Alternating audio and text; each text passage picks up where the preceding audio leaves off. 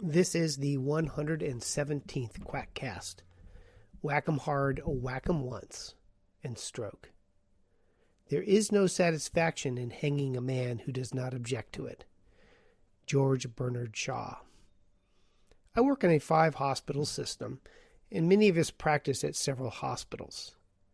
The residents rotate through at least three of the hospitals, and the peripatetic nature of healthcare allows word of a curious case to percolate through the system. My current resident mentioned that there was a case of a vertebral artery dissection in a young female shortly after chiropractic neck manipulation. Man, that's awful. Is she doing okay? Evidently. There are no permanent neurologic sequelae. She dodged that bullet. Or perhaps the noose. As I once calculated that the force of a neck crack is about 40% that of hanging by the neck and it has the same pathologic changes if it goes very bad. Every time I see a death in a movie where the neck is twisted to break it, I think chiropractic. Although some people tolerate that better than others, as the little girl in the in The Exorcist demonstrated so nicely. I have not podcast on central nervous system events related to chiropractic since about 2008, although the topic has been covered extensively on science based medicine by Dr. Harriet Hall. I still suspect that occasionally there's the perfect storm of bad luck. The forces are perfectly aligned in a susceptible patient, and they get an embolic stroke or a vertebral artery tear. It is rare, and it is hard to do. It is very hard to injure people with what the chiropractors refer to as high velocity, low amplitude thrusts. That sounds so much better than whack 'em hard, whack 'em once. So the adverse effects of a quick partial hanging are rare, and proving causality with rare events is not that easy. Many people get the flu vaccine. Many people have heart attacks. A few people will have Guillain Barre syndrome. By chance, some people will have a heart attack after their influenza vaccine, and others may get Guillain Barre right after their influenza vaccine. So, did the vaccine cause the heart attack or the Guillain Barre syndrome?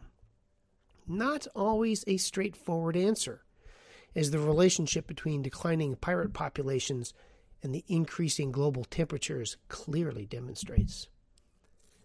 An aphorism by which we all live by is that association is not causation, although it is, like all aphorisms, lacking in qualifiers. Part of the willingness to assign causality depends, in my mind, like much of science based medicine, upon consideration of prior plausibility, which is almost as difficult to say as toy boat and shoulder surgery. I have more trouble saying shoulder surgery three times really fast than I do toy boat, and prior plausibility is right up there on that list.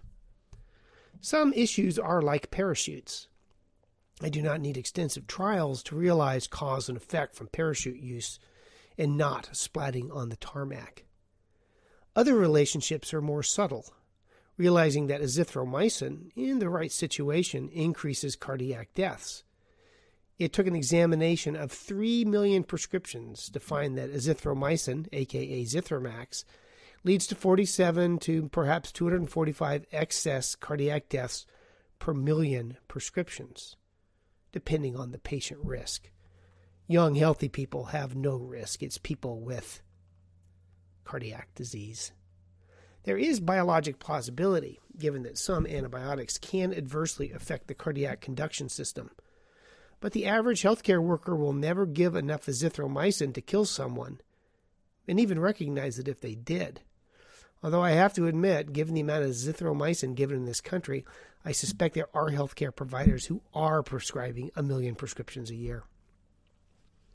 In choosing an antibiotic or any intervention, you have to weigh the risk and the benefit from the treatment, as well as the risks and benefits of alternative therapies. I am certainly less inclined to give azithromycin to patients with cardiac disease if I have an equivalent alternative antibiotic.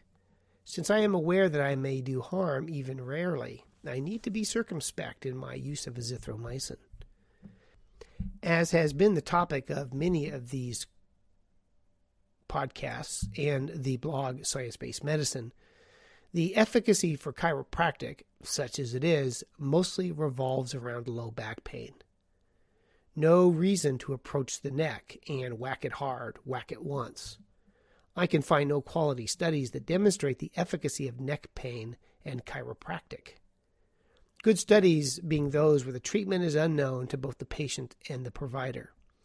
Difficult to do in chiropractic, I know, but there are placebo chiropractic. For the sake of this podcast, I will take it as written that being whacked hard and whacked once has zero benefit when applied to the neck. Those who wish to discuss the issue can go to science based medicine. What then is the risk from a neck whacking? It depends.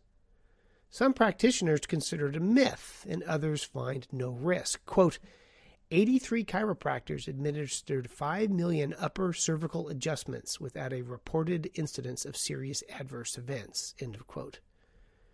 Although, rather than complications, they had symptomatic reactions.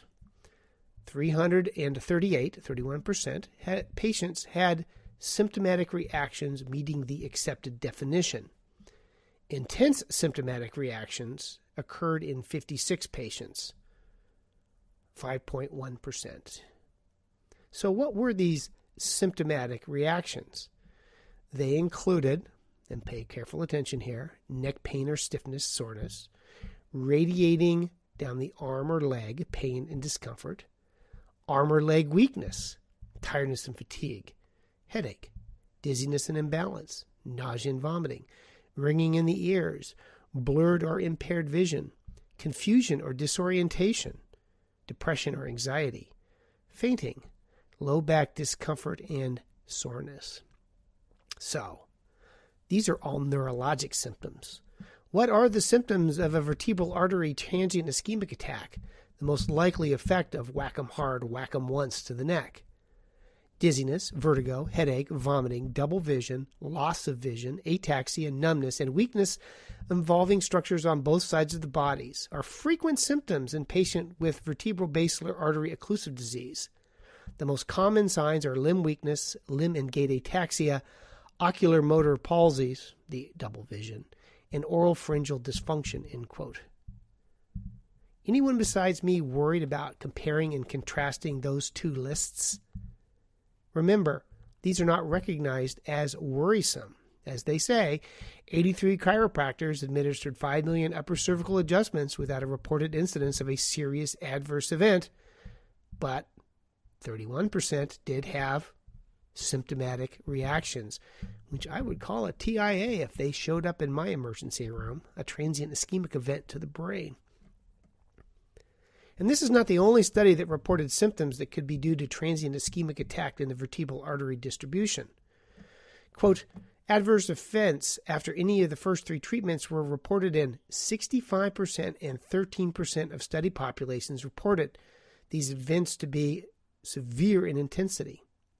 The most common adverse events affected the neuromuscular system or were pain related, whereas symptoms such as tiredness, dizziness, nausea, or ringing in the ears were uncommon, less than 8%. So, about less than 8% of the time, you give patients a stroke, or at least a TIA. Not that that's recognized by chiropractic. In both series, the symptoms were brief and mild. Whew, dodge that bullet, or that noose.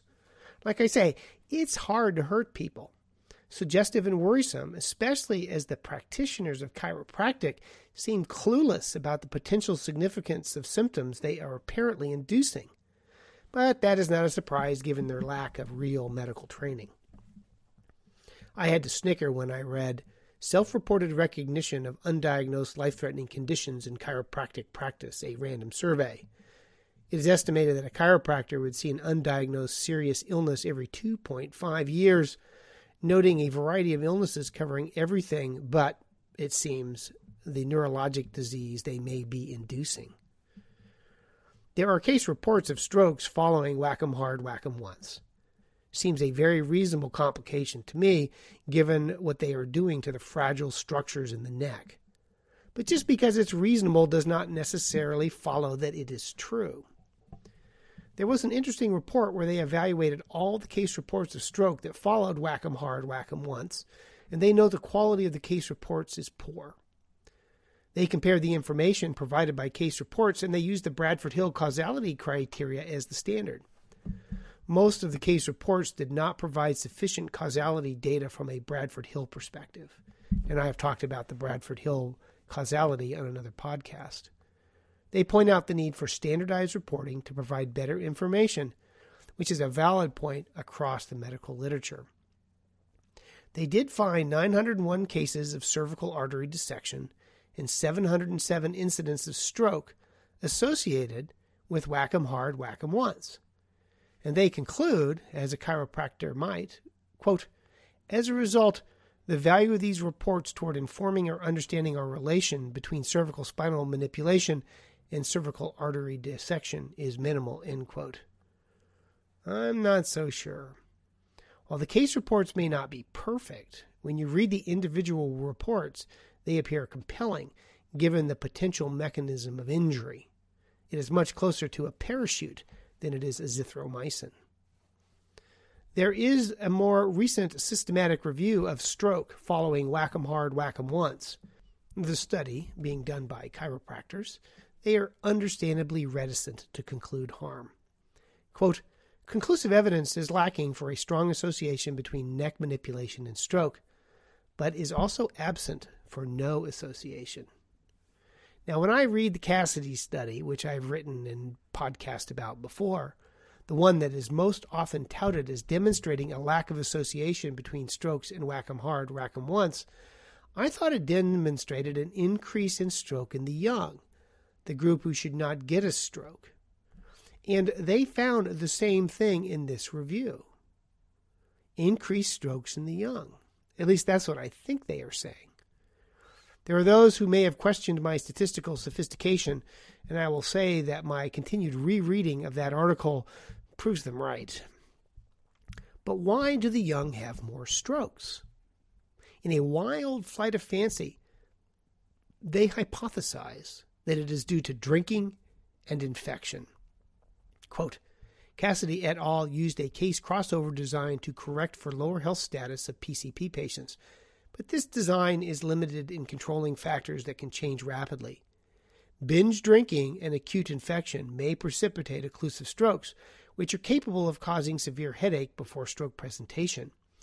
If PCP patients are more prone to sporadic binge drinking and acute infection than chiropractic patients, a huge stinking if, let me tell you.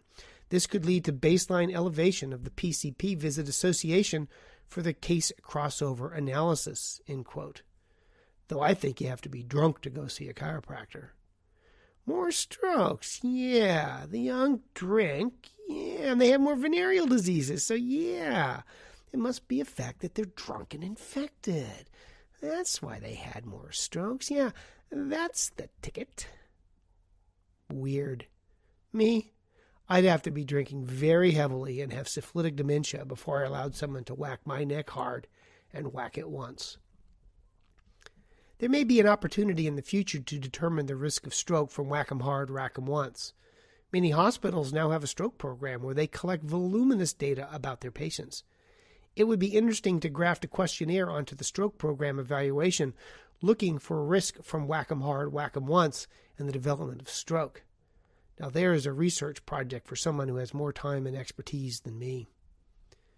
If you're a preponderance of data kind of gal, as I am, preponderance of data, not a gal, there is more data to suggest that the risk of stroke after whack 'em hard, whack 'em once to the neck to give one pause.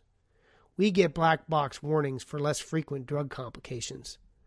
I doubt I will ever see a journal article entitled The Myth of Azithromycin Death. But then, I pay attention to the data and am not invested in an intervention with no basis in reality that only offers harm without benefit.